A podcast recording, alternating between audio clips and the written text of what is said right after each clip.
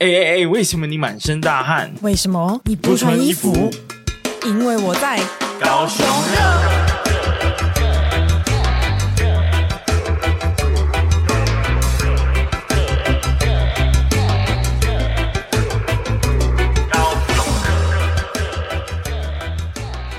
哎，不对不对不对！这是什么开场啊？啊，什么开场？大家好，大家好，大家好，我是威廉，欢迎来到。差点讲不务正业的超能力，哎 哎、欸欸，对啊，为什么你又不找我录不务正业超能力啊？来宾表示不爽，不爽哈。对啊，今天呢，高雄热依旧，哎、欸，今天其实蛮蛮冷，蛮冷的。可是我不知道为什么你穿的这么夏天、欸，还刚刚跟我要求要开冷气。你打什么球啊？打羽球，我要成为下一个戴资颖。好，加油！性别不符。好，我们今天是有重要来宾的，没错。所以我们那个收起我们的笑容，我们要换上严肃的这种心情跟模式，准备要来迎接我们的来宾。对，要很隆重的、呃。今天的来宾呢，是来自高雄市的一个市民。我不确定你希望我用什么 title，呃，有有为青年，所以让他再来自己介绍一下好了。我们欢迎又青，耶！嗨，大家好，我是又青，很多人叫我学姐。那我比较想去录不务正业超能力，是因为我觉得我超级不务正业的。我同时是婚礼主持人，然后之前也在这个医院当过销售产品的公关，然后呢，后来去选了议员，然后现在是落选人。哒哒民。打抱不平一下，因为其实我觉得你之前在左营选嘛，对不对？左南区，然后身为这个左南区的选民之一，我是有投你的、欸。谢谢选民，谢谢选民。哎、欸，我跟你讲，昨天不是二月二十五号吗？是啊，连假第一天嘛。然后我去单宫关山，就是三千八百关山八十六海拔的那个山。嗯，然后我就要我的选民、欸，哎，哦，真的、啊，好巧。然后他说，他对我说的话跟今天主题非常有关系。他说这个超重要的，我不知道为什么。你没有上，但是我投给你，所以你要继续加油。然后压力很沉重，这个很奇怪，因为在我的印象当中啊，左营区的人非常在意交通的问题。怎么说？你从哪里看出来的？是因为有左营高铁站吗？欸，这个我们等一下有个新闻刚好会带到，我们可以等一下聊聊。那讲到右青，要不要呃跟我们分享一下你之前在主推的跟交通有关的证件是什么？OK，在交通方面，其实我打的就是五个字，叫做“交通零阻碍”。因为我觉得大家不晓得有没有感受到，嗯、包括我刚刚骑车过来这个录音室的途中，我就看到一起车祸。但、哎、是台湾其实每年有三千个人，约莫就是三千个人左右死于交通事故。嗯，诶，你可以想象说，诶，日本也是三千人呢，可是日本的人口基数是我们的四倍，所以你想象一下这个状况，就会有三千个家庭，他们没有办法走在他们原本的正轨上，嗯，因为一旦家中有人因为车祸而而过世，那那是一个什么样的情况？我觉得大家都很熟悉，也很善于接受，可是没有想过要去改变这件事情，嗯，所以这种零阻碍其实它不应该是从测速照相机哦，好像你开得快、骑得快就会出错，而是要从最基本的道路的设计开始做起，嗯，所以我主打的就是呃，行人你要有路可以走，然后你公共运输你要普及。然后你道路的设计，你应该要设计的让这些事故不会再发生，所以这是我主推的几项证件。我觉得这证件真的是非常的适合高雄市现在的状况，而且就是问题的核心呢。对啊，因为其实刚刚我在来的途中也是蛮有感的，就路经了几个比较危险的路段，然后我就会觉得说，哎，这个好像真的是人民应该最关心的议题。那我跟你讲哦，就是我当时还蛮有趣的，因为其实我在选上之前，就是我在于凯，就是那时候我的我在那个议员办公室有工作过一段时间，然后很多很多期待交通改变的人，他们就会来我们的粉砖陈情，嗯，然后那时候有一个就是在男子的德祥路，他就说那边就完全没有人行道，然后我就去会勘，然后跟那边的里长跟那边的家长一起，我们就顺利的真的就推动了一条人行道，嗯，可是它是标线型人行道。我不晓得你们对标线型人行道跟实体人行道有没有概念？当然是没有。有，我大概知道。好，就是因为标线型应该是说，就是他们还是在一起一起耍笨吗？没有没有，我今天没有要跟你一起，但我知道，反正就是在一样在同一条路上，但是行人的路只是用油漆被标起来而已。然后如果是真的行人道，它就是会像我们那个骑楼前面那一块凸出来的东西。对，讲的非常好，就是。一个是标线型，就是用油漆，通常是绿色的，嗯、所以大家就会嘲笑它是什么绿绿路之类的。嗯，然后实体就是还有凸彩，所以它基本上汽机车不太能够上去嘛。嗯、那在这个当当下，就会有两派的声音，就会觉得说你标线型有画跟没画一样，因为车子还是可以停上去。嗯，可是这最终是回到人民素质的问题了。嗯、好，先不管这一件事情。那那什么？你说高雄市人民的素质怎么样？素质还有大概就是很多进步的空间，我们都期待更好嘛。就是我们在价值观上，就是我跟你看威廉，你想要去打羽球，是因为我们体态可以更好嘛？嗯、我们永远都有一个更好的方向可以前进。那那时候呢，在推动这个人行道的时候，我就觉得说，哎、欸，轮椅哦，然后婴儿车、嗯，行人、老人家全都走在路的中间，跟汽机车一起走，那个画面其实我们很常看到，不管是建公路，然后。大顺路各个路口，可是我们习以为常，嗯、我们就觉得说，哦，人就是小心一点。嗯、甚至交通局、交通部的标语都是：“诶、欸，行人穿亮亮哦，嗯、让大家注意到你 啊。是欸”大家不会去想说，哎、欸，在日本或者你在欧美国家，他们看到你远远很远很远，他们就会停下来，嗯、然后你还会不敢过，你还会想说啊，不要不要这么有礼貌，这样你还会很紧张。真的诶，对。可是，在我们的国家台湾，这件事情是背道而驰的。嗯，我们的路或是我们的各种交通的设置，都是为了汽车。或是机车，然后行人路权被摆在很后面，所以那时候推动这个人行道的时候，哎，有商家他直接就叫住我说：“你你推动这个对不对？我绝对不会投给你，因为他们的这个要停上去骑楼的汽车就很不方便，嗯，然后他们的卸货就很不方便。哦，就是有商业上的考量，但是就是 for 便利性嘛，对不对？但你可以想象。这这件是一件很冲突的事情，就是我在推的事情是让可能这个三千个人的这个死亡事事故可以下降，三千个人可能会包含到你的家人朋友，嗯，但是在这个情况下，实物上哦，他们是认为我我的生意嘛，我的那个是优先，嗯，对对对对对，那这这其实我觉得这个蛮冲突的诶，因为的确呃，我们可能也要想一下，就是说这些店家朋友他们是不是。除了这个便利的方式之外，也有一个妥善帮他们规划好的下货方式，对不对？可能对，所以说最近的确，你讲到重点，就最近还有那个市民朋友就拉着议员跟里长，他们想说换一批人了嘛，然后要去会勘，嗯、他们把那个弄掉。哦，可是其实就像你讲，还有更好的方式，就是我们把下货区、卸货区弄得更明确一些，对对，对是不是就可以妥善的两件事情都可以一起达到一个很好的平衡？没错，所以这永远都是。当我们不知道的时候，我们就会以为只有一种方式可以做。嗯，在纽约之前的有个市长，他就很重视交通，很重视运输，所以他成立了一个部门，叫做是就是街道部门。因为任何我们生活中任何一切事情，其实都跟运输有关系。嗯嗯嗯嗯，所以说，后来他把纽约变成打造成这个无车城市的时候，其实人走了多了，商圈就会蓬勃起来。嗯嗯嗯嗯嗯。但是这些商家他们可能还看不到，或他们不晓得有那样的一个方式。所以真的只能透过教育哦。对你，你刚讲到的这个，我完全没有想到哎。但是这个就是要放长期才能看到它的效果，嗯、对不对？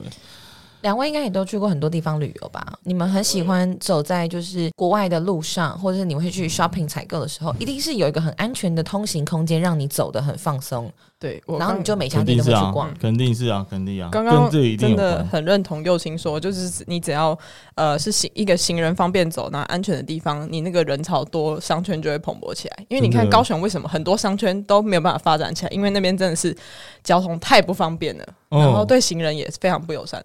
所以我就觉得好像真的确实是没有从。所以哪边最多人，哪边营业额最高？哎，汉神巨蛋，对，巴拉巴拉，对，因为车停好好的，人可以走方方便便，而且就没有安全上的疑虑，很方便，很方便。那怎么不会冲进百货公司？关于这个证件的说明，我想应该是告一段落。我觉得今天邀请右青来算是对了，真的。我们今天每一个题主题呢，感觉都是右青的强项。这发现说，这个我们这个节目的质量正在提升当中。对，我们之前都。在干嘛？我们两个就在那边聊天呢。啊，所以没有光听你们两位的声音就很享受了，真的。哎，真是太会说话了，真的呢，我自己也是这样觉得。真的啦，沐浴在我们的声音当中，没错没错。各位高雄的朋友，好的，那我们今天呢，还是要聊新闻，毕竟我们这个主题虽然没有限制啊，但是以聊新闻为主。嗯。非常一个凑巧呢，这个新闻关于交通的事件是不嫌少的，超多超多，随便抓一大把。所以说，我们就来聊一下最近高雄市发生几起比较能够来跟大家分享的交通事件啊。好，第一则新闻呢，就是我们的高雄五十三岁骑士闯轻轨轨道遭撞压伤左脚送医。好，这个是发生在呃差不多一月的事情，二零二三年一月的事情。然后这个是今年轻轨首件的交通事故。哦，好，首件就这么严重是不是？没有，去年一大堆耶，去年对啊，今年首件嘛，会这样？去年就有二十六件。哇哦！对，我我我觉得很荒谬哎、欸，我觉得很荒谬哎、欸，大家是没没长眼睛还是？我跟你说，真的没长眼。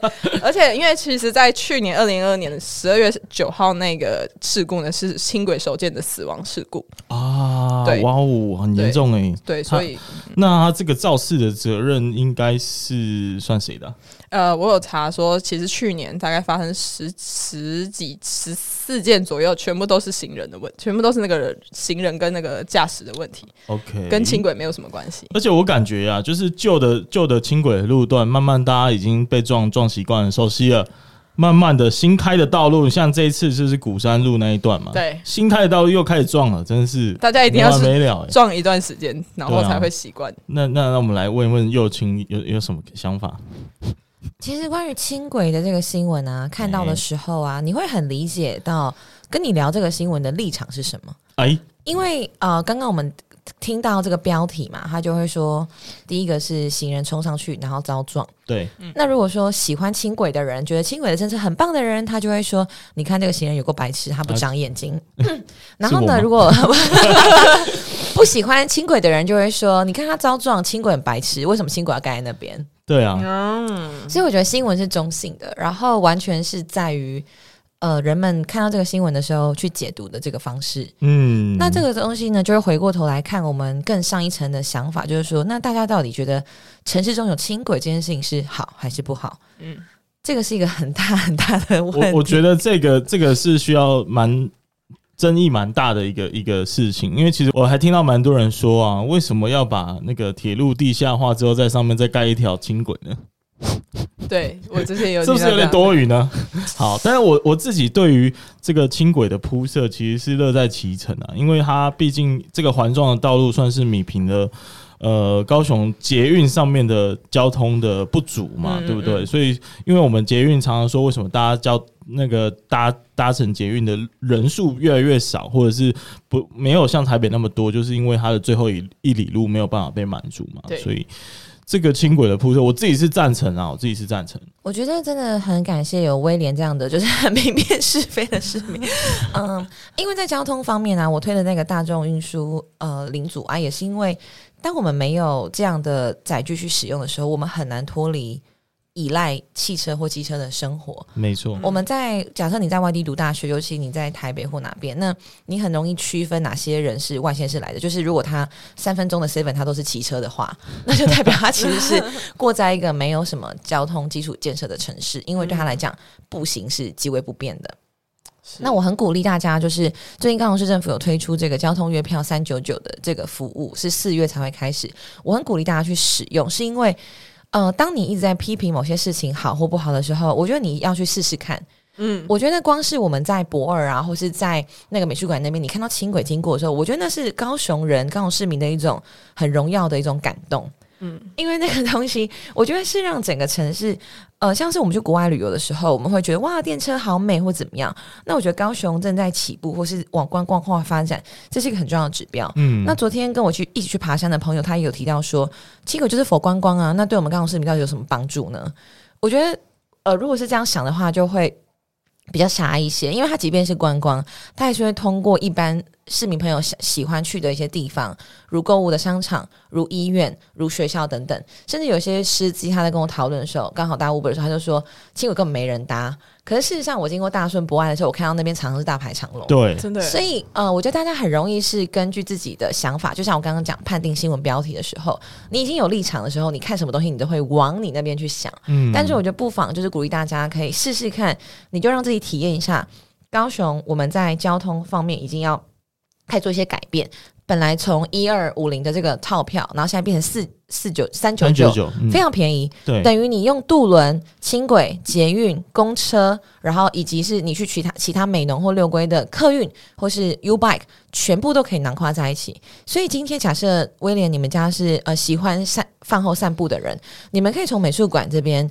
变到去六龟散步，不变到去高山散步，就是你们的这个。而且如果说你们一个人的这个减碳达六吨的话，还会有一个月免费的这个乘车的这个优惠。我觉得这件事情可以开始让大家对交通运输这件事情有一个改变的契机。嗯，我觉得是是没有错，而且我其实还蛮常带外地的朋友。呃，如果要去博二或者是高高流那一区，因为现在是高雄观光我最喜欢去的地方。那嗯，我其实会跟大家说，哎、欸，那边停车其实很不方便。那既然大家坐我的车呢，我们就停在凯旋，然后搭轻轨过去。我觉得逼迫大家要跟着我搭轻轨过去，而且只要十块钱，有够便宜的。对对啊。然后我期待的什么是什么效应呢？我期待的就是大家经过高柳那一段，然后看到那个景象，那个非常雄伟的建筑直接矗立在眼前的那一刹那，大家发出的那个哇的声音，哇哦，哇，然后开始拿手机那边拍 IG 线动打卡，这就是我要的效应。对啊，非常好，也鼓励大家都可以这么做，因为高雄很得天独厚的特质就是我们十五分钟内可以上山又下海，嗯，这是非常非常棒的一个条件。哦，我是没有想到啦。就是寿山，寿山跟那个什么西子湾那边其实就是很近啊。哦，对啊，所以就是，哎、欸，不是中央大学的吗？对了，对了。不过我最近有发现轻轨一个小状况，嗯，呃，人数少当然是一个大家不乐见的一个状况，嗯，但人数多的时候也是很危险，尤其是那个大顺那一条有没有？嗯，因为它最近就是刚开嘛，人数爆炸多，然后那个人数一多，它就会排到马路上。啊，妖兽恐怖，嗯，这也是一个之后他那一边建好起来之后，他那边会有人行道的这个计划，需要克服的问题，没错。但我我总觉得那可能也是一个潜在的交通安全事件发生的一个可能性，因为感觉那个区隔的嗯号志啊，或者是路段啊，可能要再更明显一点，对不对？这个之外，其实我觉得回到轻轨的班次，它应该要更密集一些。哦，真的。可是如果大家不支持，呃，议会没经费，呃，这个局处没经费，就没办法。所以一定是大家支持，然后开始习惯这件事情之后，真的把它的运量提升。因为轻轨毕竟跟捷运的运量就是完全不一样。对，它是一个算是缓解这个过境人潮，然后你到捷运的时候是主要的。嗯、你可以想想看，轻轨就几辆，然后它是捷运运输的可能只有几分之几。对，对，所以这些都是一连串的。真的。那这个过渡期就是会需要。大家共同的去想象未来的比较美好的，像我那时候在台北，我经过中永和那一段时候，我都觉得那是地狱，嗯，就是那边真的是通行地狱。可是现在他们就是为了要弄那一条环状的黄色的捷运嘛，嗯，可是我觉得大家都知道说捷运是需要的，嗯，所以大家在经过的时候就会稍微可能抱怨归抱怨，可是知道这件事情是为了可能未来的更美好的交通运输的这个愿景。现在我觉得也是。嗯，我相信有智慧的市民是能够能够体谅，然后能够看到他未来的改变。那至于没办法接受的，也不能说没智慧啦，就是说 没有。我觉得他们是不不愿意接受改变，因为就是他他他又想要改变，但是又不想要接受改变所带来的一个暂时性的负面影响。我想要改变，但这个不是我要的改变啊。对，就像 ChatGPT。对吧？啊，对，这个这个议题也是，哎，没错，最近很 好像有尬上时事，就是就是可以看说到底想不想改变，或是后是不是朝我方向改变的人，他们所做出的一些判断。但我觉得你刚刚说的这个其实就是鸡生蛋，蛋生鸡的问题，就是交通流量跟那个跟那个设施能不能再更好中间的平衡问题。但你有听过一个更有趣的现象吗？嗯、就是大家在讲这个说要怎么样怎么样的时候，抱怨。台湾或高雄的交通的时候，啊，那你去越南啊，你去印度啊，有吧？有啊，有啊，有没有听过？怎么会越走越后面呢？啊、大家是怎么回事呢？我觉得每个地方都会有先进的地方跟有待改进的地方。那大家在讲。之前日本房价的事情嘛，就说哦要七年不吃不喝，然后就开始有乡民说哇，世界哪跟得上台湾？台湾二十六年怎么样怎么样？但是日本那边有日本的问题，台湾有台湾的问题，嗯、所以如果你什么事情都一直是用这种很酸的态度。那永远都没办法进步，嗯，我同意，因为都会停留在就是嘴皮子上面的争辩。嗯，那我们要怎么进步？就是拿出行动嘛，嗯、对啊。那稍微补充一下，因为我个人呢是有认识轻轨工程师的，嗯，所以我刚刚在来之前的路上呢，特意扣啊打个电话哦，我问说，哎、欸，那个，哎、欸，张先生，我等下要录那个高雄乐啊，啊，有几个问题要请教，就是说这个那么多肇事的责任到底是？要算谁的呢？嗯，会不会有什么路权的问题呢？那其实他就跟大家分享说，诶、欸，因为大部分的应该说百分之百的这个轻轨路段应该都是有红绿灯的，就十字路口的部分啊，嗯、所以。呃，有红绿灯这个部分就是照红绿灯的肇事责任嘛。假设你红灯先过，那当然就是呃，maybe 机师、机师、机车骑士的责任这样子。嗯、那再来就是说，轻轨的旁边其实是有路砖的，对，那个路砖的部分其实是轻轨的专用道。嗯，那一旦你踏上了轻轨的专用道而发生事故的话，基本上也是进入这个专用道的人的错。因为它就是专用道嘛，你怎么可以去占它的道呢？所以当然发生意外就会是呃另外一方的肇事责任这样。然后好消息是我其实看这个新闻呢、啊，它是在鼓山的路段，那新开的路段可能它的号志没有这么的显眼。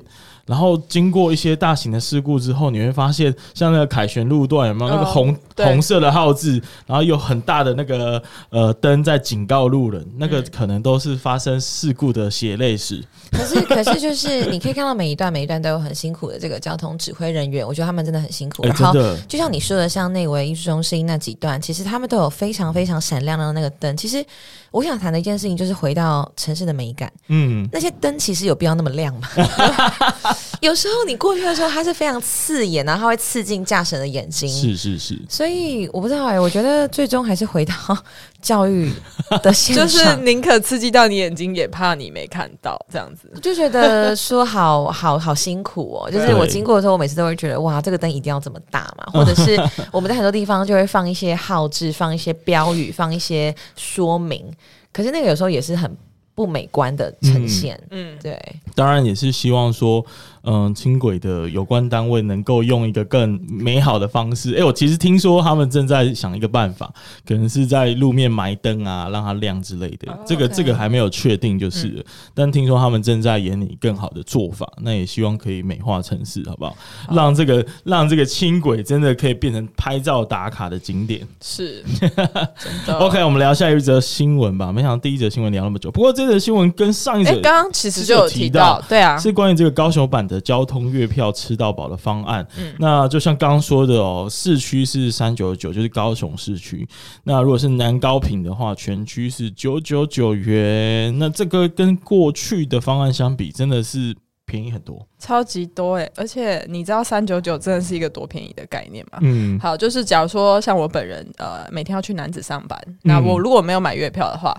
然后我从中央公园到南子，我票就要四十块，单程票四十块，然后我来回一天就要八十块，那我一个月就要两千多块。哦，所以你看这三九九，这是一个超级便宜的价格，真的。而且我觉得啦，不知道右青怎么想，就是他会这样子全包，有一个很大的好处，因为其实坐大众交通工具的人啊，我认为应该是没办法光凭一个交通工具就可以达到目的地的，所以他可能要。呃，他可能要乘乘坐多个交通工具。那如果有一个月票的话，对他来说是一个。嗯、呃，对对，这些行人、用路人来说是同一件事情，但是对我们没有在做交通工具的人，就来就会是很多个交通工具的组合。嗯，那对你们来说，你们就是一趟路就是需要用到那么多东西，对不对？对，我就是要捷运加 U Bike 才会到达目的地，这样没错。转乘的便利性，所以 Polina 就一定会买吧，对不对？我我一定会去买，啊、太便宜了，很便直接赚到不知道几场电影票的钱，真的。尤其像之前我读凤中的时候，我们有学，就是同学他是先坐火车。再坐船，再骑脚车，所以就是整个就包在里面。我觉得不管任何年龄层，我觉得都可以受惠。嗯，真的是蛮棒的措施啊！所以也在此鼓励大家多多的去消费，多多的去买这个这个套票哈。然后在这边还是要抱怨一下那个 Gogoro 的电费啊，好贵呢。那个 就叫你搭大众运输，买什么？最近刚换 Gogoro 啊，下礼拜一啊，就是明天要交车。我真的是觉得电电费很贵。因为呢，特斯拉的电费其实比油车便宜，但是 Gogoro 的电费竟然比油车贵三倍，那我就不禁会觉得说，哇，这个支持环保的过程竟然是如此的奢华。是，所以你可以买一下三九九的月票。对，对没错，就是这样。好，我们快速带过这个新闻，直接来到下一个。下一个真的是，我觉得是蛮重要的，也是刚刚有提到的。哇，今天真的是重复的提到，环环相扣，对，环环相扣。好，今天就是呢，高雄也有行人地狱。五十幼童拉绳隔出人行道，唉，这个是非常心酸的画面啊。好，这个怎么会这样呢？这个为什么要为什么要拉这个绳子呢？哎、欸，你知道我看到这个新闻，你知道这新闻在我爸妈家旁边，然后这个也是以前我常常经过的地方。哦，我我觉得要稍微形容这个画面来让大家来体验一下。让让我来跟大家说一下，其实它那个地方那个旁边那间国小叫文德国小，那它附近唯一有人行道的地方就是在文德国小的旁边而已，就是在学校的旁边。那这个地方其实是已经在文德国小的下一条街了，然后那边全部都是铁皮屋修车厂。嗯，那所以说真的。当就是你那边都是铁皮屋的时候，你要在哪里放人行道？说真的，我想不出来哪里可以放人行道。啊、然后，而且那条路又很窄，对，所以我就觉得好像真的要用一个大改造的方式才能去解决这个问题。我我觉得这也很难改造了。不过大家在形容这篇新闻的时候，因为呃，老师要这样做，一定是因为怕小朋友受伤嘛。但是这个这个行为可能有。呃，对其他人来说可能会觉得，诶，他是不是太小心了，所以才要把这个小朋友牵成一呃手拉手，然后牵用绳索隔出一个步行的空间，那就会显显现出好像是真的很危险，才需要这样做了。所以大部分都是以批评的批评的这个言论呢，在形容说啊，这个路段真的是行人地狱啊，才会这样子。那不知道右青怎么看呢？这件事情非常有趣哦，因为其实拍下这张照片的人就是我们高雄市行人路权促进会的会员、嗯、member，、啊、然后他第一时间他就放上来，然后后来这张照片就不断的被转发、再转发、转发、再转发。那最新的动态是，呃，黄杰市议员他有去会勘，然后这边呢也即将就要划设这个标线型的人行道，所以你可以看到，我觉得。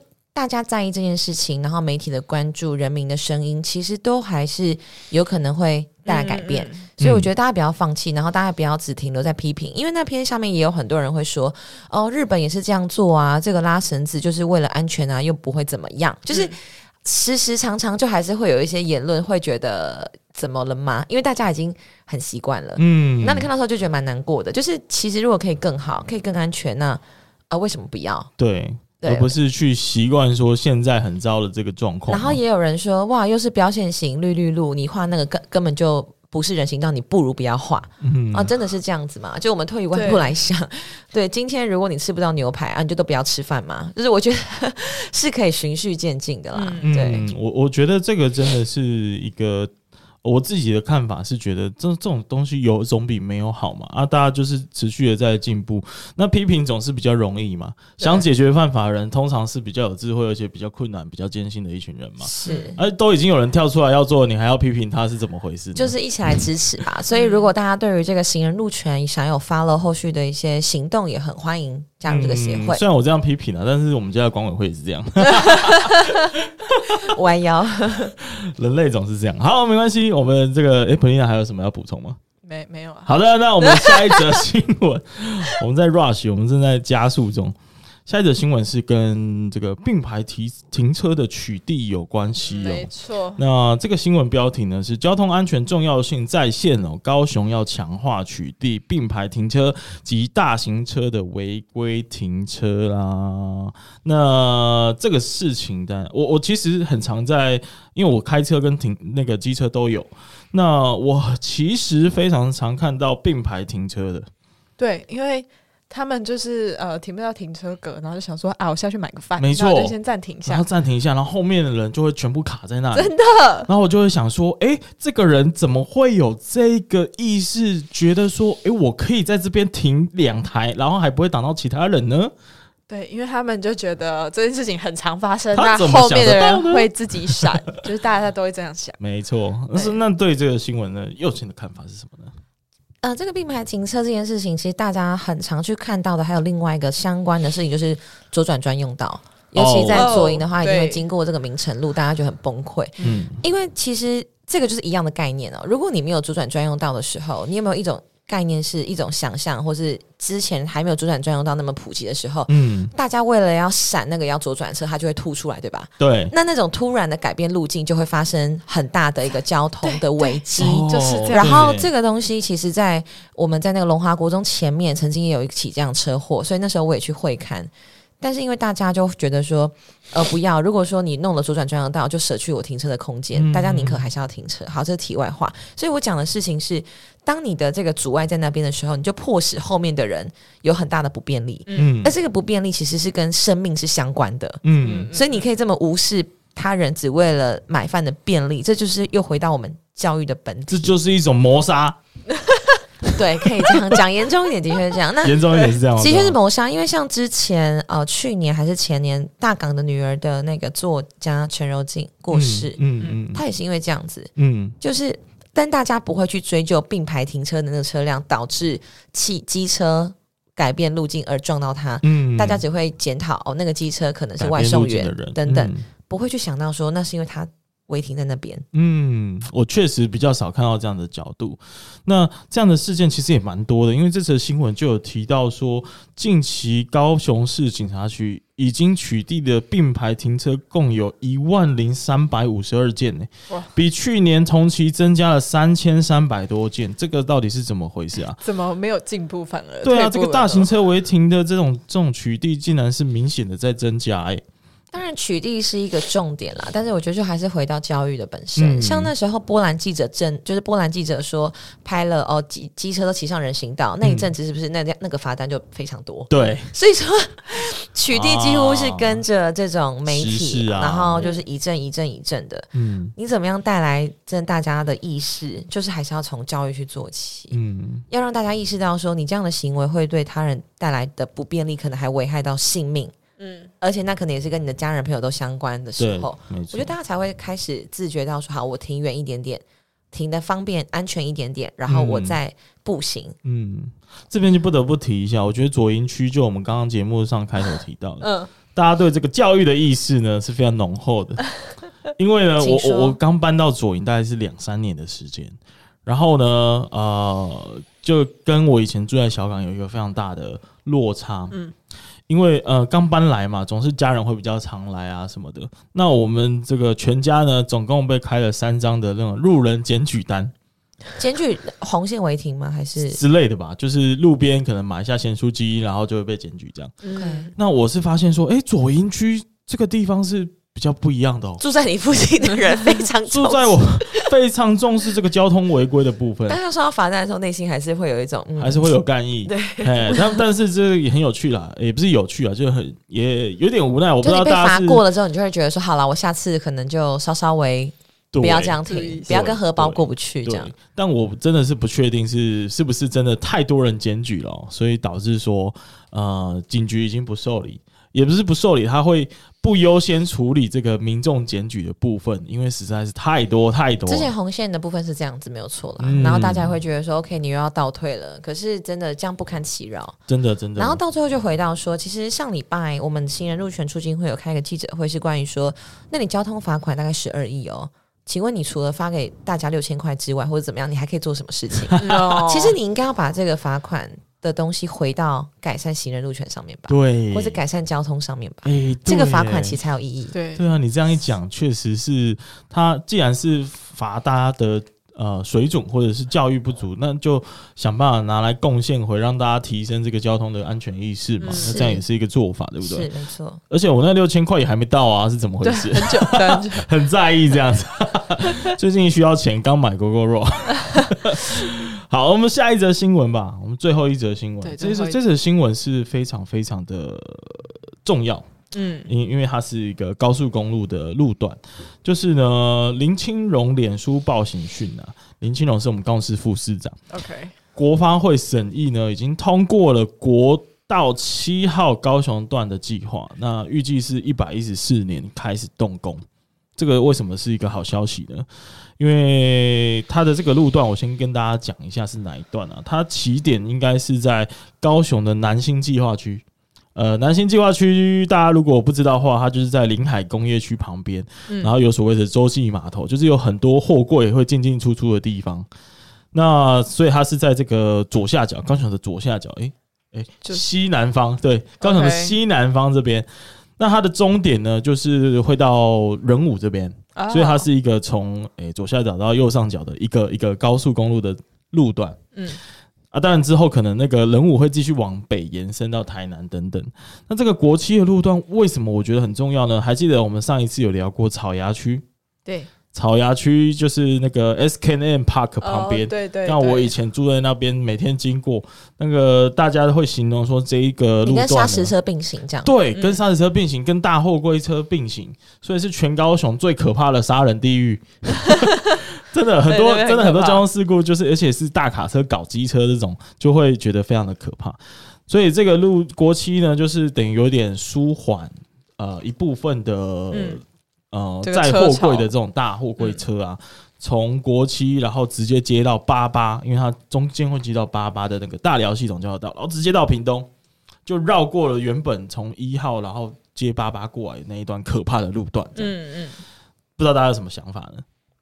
其实我没有在开车，所以这则新闻我没有让我们有共鸣。好，没有贡献。那我们 来问问又青。不是高雄人吗？我是高雄人，但是一直以来都是用大众运输。没有，其实我之前有开过。我我我刚出社会前几年是开车的，但是我很少开到这个地方。OK，对。然后后后来就是车卖掉之后，现在就以大众运输为主。很棒哎，恭喜你！我很开心，高雄已经进展到模范市民哎，可以用大众运输。真的，交通局长要颁给你好棒棒。我我应该要去代言高雄捷运。真的，开玩笑，开玩笑。很喜欢的这一段路段，其实也是那时候呃饱受争议啦。因为那时候我觉得时代力量那时候被骂的很惨，也是会就一直被说在阻挡这个的开发。但是我觉得任何的开发，它的确都需要经过监督、经过环评，我觉得这是必须的过程。我觉得大家也不要太觉得说好像是为了阻挡而阻挡，而是希望他在一个比较。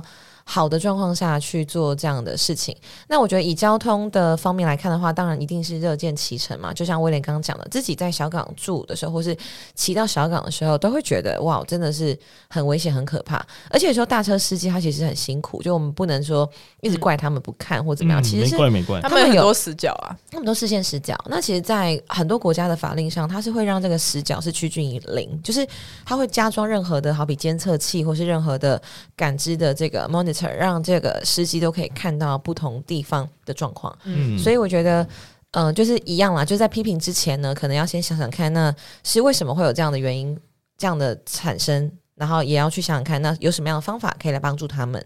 那我觉得有这样的一个基础建设的时候呢，就让大家的交通过程是比较愉悦的。嗯嗯嗯，我觉得大家可以上网去 Google 一个一个文章或者是新闻哦，就是呃，你只要 Google 大车或者是货柜车的死角，嗯，然后它就会有一张示意图。对，那个示意图是有一个黄色的好几个区域，基本上呢上面站满了人，但是你完全看不到的。是，所以其实大车的死角是真的真的蛮蛮容易没没办法察觉到的。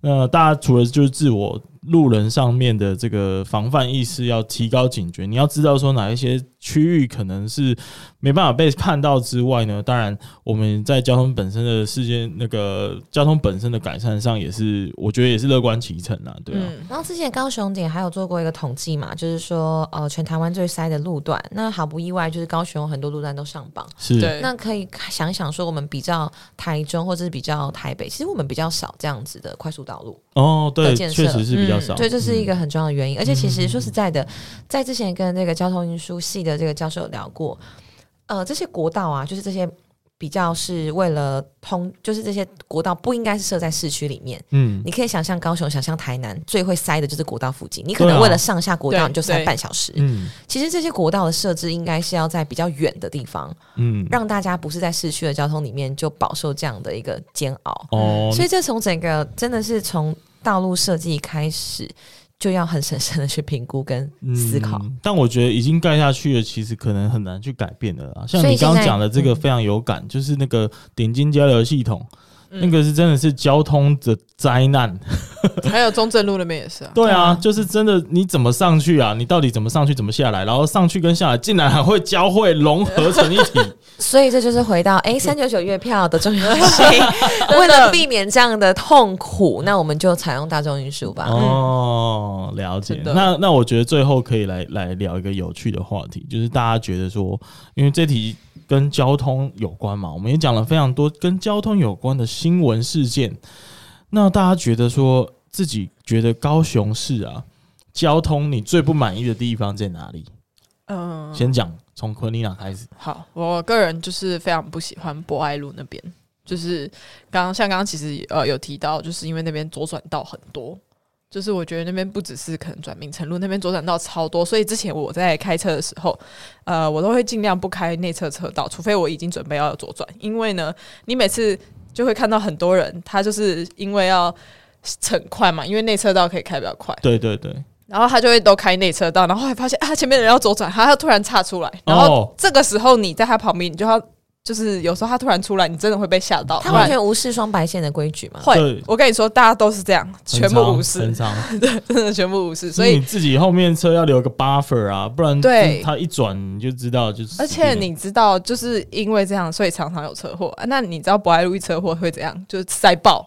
哦，就是交通，这会交通炼狱，我觉得很可怕。对你讲这个，我蛮有感觉。但你在讲讲之前，我想说博爱路有什么问题吗？这样就是原来是这个左转的问题，确实确实，我自己也很蛮常遇到的。然后我就会很生气的跟他尬掐，没有，是不良示范，不良示范。那我自己觉得 最最讨厌的哦，就是民族路了。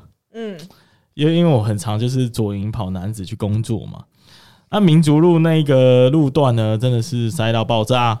然后，尤其是下雨天啊，或者是呃人潮比较拥挤的时段，基本上很多汽车也会占用到机车道这边来。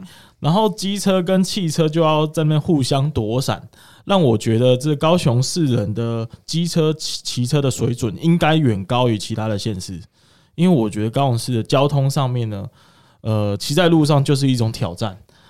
拿生命去挑战，每天都是一个竞技赛的概念。对对对对，所以我觉得我们的骑车技术应该是蛮好的。嗯，那不过也是 蛮希望这民族路不知道怎么样可以舒缓一下。他最近有做了一个左转交通的这个规划标志，啊，我觉得有稍微缓缓解了一点，但是呢，呃，整体的那个运输量还是太大了。这个东西我还蛮有感觉的，因为在台北啊，他们对于这种。上下班的车流哪一个方向比较多人的时候，因为可是明就是左营到南子好像都差不多，对不对？就是有时候他会关掉一个车道，让它变另外一个方向行驶，叫调拨车道。对，我觉得这是一个很好的方式，就是可以缓解。对，那你刚刚我威廉讲的部分，其实跟我要讲的是很有连接互通的。我要讲的就是从三明区到左营的时候，经过那个新庄仔路巨蛋的旁边，为什么呢？因为它有同向分隔岛。然后它规定机车只能在最外侧车道行驶，可是呢，外侧车道有什么？还有停车格哦。对，所以每一个就像你刚刚说的，我也觉得，我每次在之前在选举在接奖的时候，在那个路口还会有人鼓掌，嗯，因为他们真的是真的是被气到，因为每一台汽车它如果要停停。停进停车格或者出来停车格的时候，后面的机车就要全部急停急刹。对，然后后面就好几十台都一起急停急刹。哎、欸，大家技术超级好，真的，所以没发生车祸。但那个状况其实是很不应该的，很不应该、啊。你每次骑过那条路段，你就是最好祈祷说不要有汽车出来或进去，嗯嗯，不然全部就后面就会塞一一团。嗯，那那一条路真的是蛮令人厌恶的，而且很有问题。大家是为了要逛巨蛋嘛，所以他那个驾驶找到车位那个兴奋的感觉。你从车外都可以感受得到，对，毫无顾忌的往前哦，真的也不管有没有机车这样。对，那个见猎欣喜，直接直接给你挪进去，那那种瞬间真的是非常危险的。没错，所以这个就是以上就是我们三个觉得非常不满意的地方，所以希望呢，大家还是可以再努力啦。对，但是大家就希望这个城市越来越好。对啊，我们还是要用正向包容跟爱嘛，领主爱，对不对？是那个爱心的爱嘛，领主爱是。障碍的爱哦，对，是说。我刚才想不起来那是哪三个字？对，交通领主爱，交通领主爱，对，我只把爱传下去。谢谢大家。对，那我们今天高雄热哦，也聊了蛮久的，聊了蛮久。今天觉得很充实，很充实。我们就是质量正在提升，真的真的。谢谢，我们是交通小尖兵的意识直接亮警报。对。好了，谢谢大家的分享哦。对，那我们今天高雄热就到这里。最后，右青有没有什么话想要跟大家分享的？对，我觉得你想要改变你自身周围的环境，就从关注这些议题开始，嗯、然后也尽量是用一个比较中性的眼光去看待任何所发生的事情，然后先去了解，不要先下评论。嗯嗯嗯。那、啊、如果对右青的这个私人生活有兴趣的话呢？你可以 follow 郑又清这个粉专，我上面也会分享很多交通 的一些新闻，或者是正在进行的。没有，他其实很长，就是会跑到各地啊。像你之前凯旋青树，你有去看一下吗？哦，对对对，对啊。哎，我有申请哎，你是这个社宅，这个社宅到三月一号。那我昨天有经过，我经过的时候还想说，哎靠。这这什么建筑啊？怎么那么漂亮啊？社宅，而且还有分一人房型、二人房型、三人房型，这样真的。我觉得它有打造成让大家住进去是感到光荣的。我去申请，就是因为我想看看申请的。容易度以及，如果我真的住进去的话，那是什么感觉？再跟大家分享。好的，那我们期待。那等你住了再再来一次跟大家。然后，如果威廉要举办婚礼的时候，也可以找我，就是我还是 婚礼主持人，我并不是婚礼。压力好大啊，想不到吧？想不到，想不到。好了，那就今天的节目呢，就分享到这里了。希望大家还喜欢这种跟我们跟其他人 fit 的状态。嗯。应该丝毫不减我们的光彩吧？是是吧？是吧？是吧？虽然今天的来宾光芒四射，一起聊更开心。对，但一起聊真的很开心。好，谢谢大家，我们下次再见。大家拜拜，拜拜。